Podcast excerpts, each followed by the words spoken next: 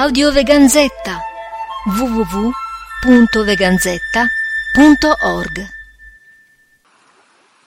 La vicenda del cartellone Chi mangi oggi, oltre ad aver generato un ampio dibattito sulla questione etica dello sfruttamento degli animali per trarne un reddito, ha prodotto tutta una serie di dinamiche interessanti dal punto di vista culturale e antropologico. Infatti, abbiamo visto quanto un'immagine d'impatto sia riuscita a scuotere dal torpore diverse decine di migliaia di commentatori a livello nazionale, che si sono attivati, esternando, specialmente sul web, le loro posizioni morali a fronte di un tale assalto a consolidati e apparentemente immutabili immaginari, su cosa sia lecito rappresentare in pubblico e cosa invece non lo sia.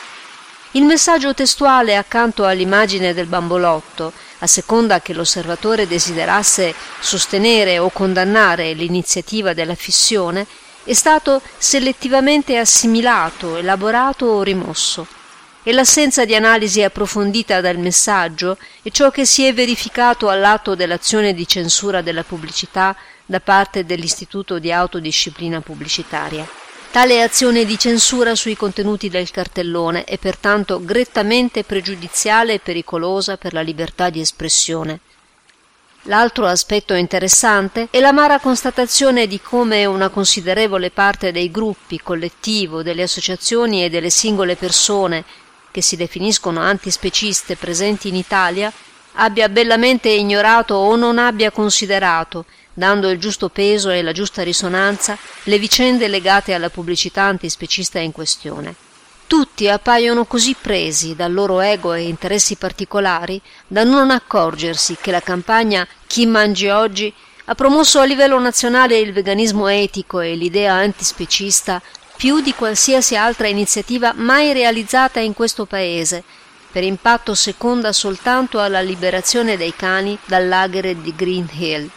Questo è un dato che dovrebbe far riflettere quanti di noi credono che ancora si possa costruire un movimento con una modalità di funzionamento e con degli obiettivi condivisi.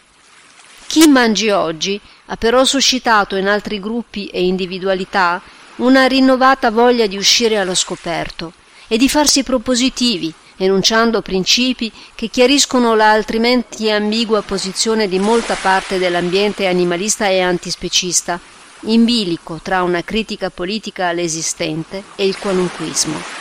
Dopo chi mangi oggi anche su scala locale, sappiamo meglio su chi possiamo contare nella fondazione di un progetto di lotta a tutti i tipi di discriminazione. Concludendo, siamo convinti che chi mangi oggi ha affrontato e sconfitto un tabù,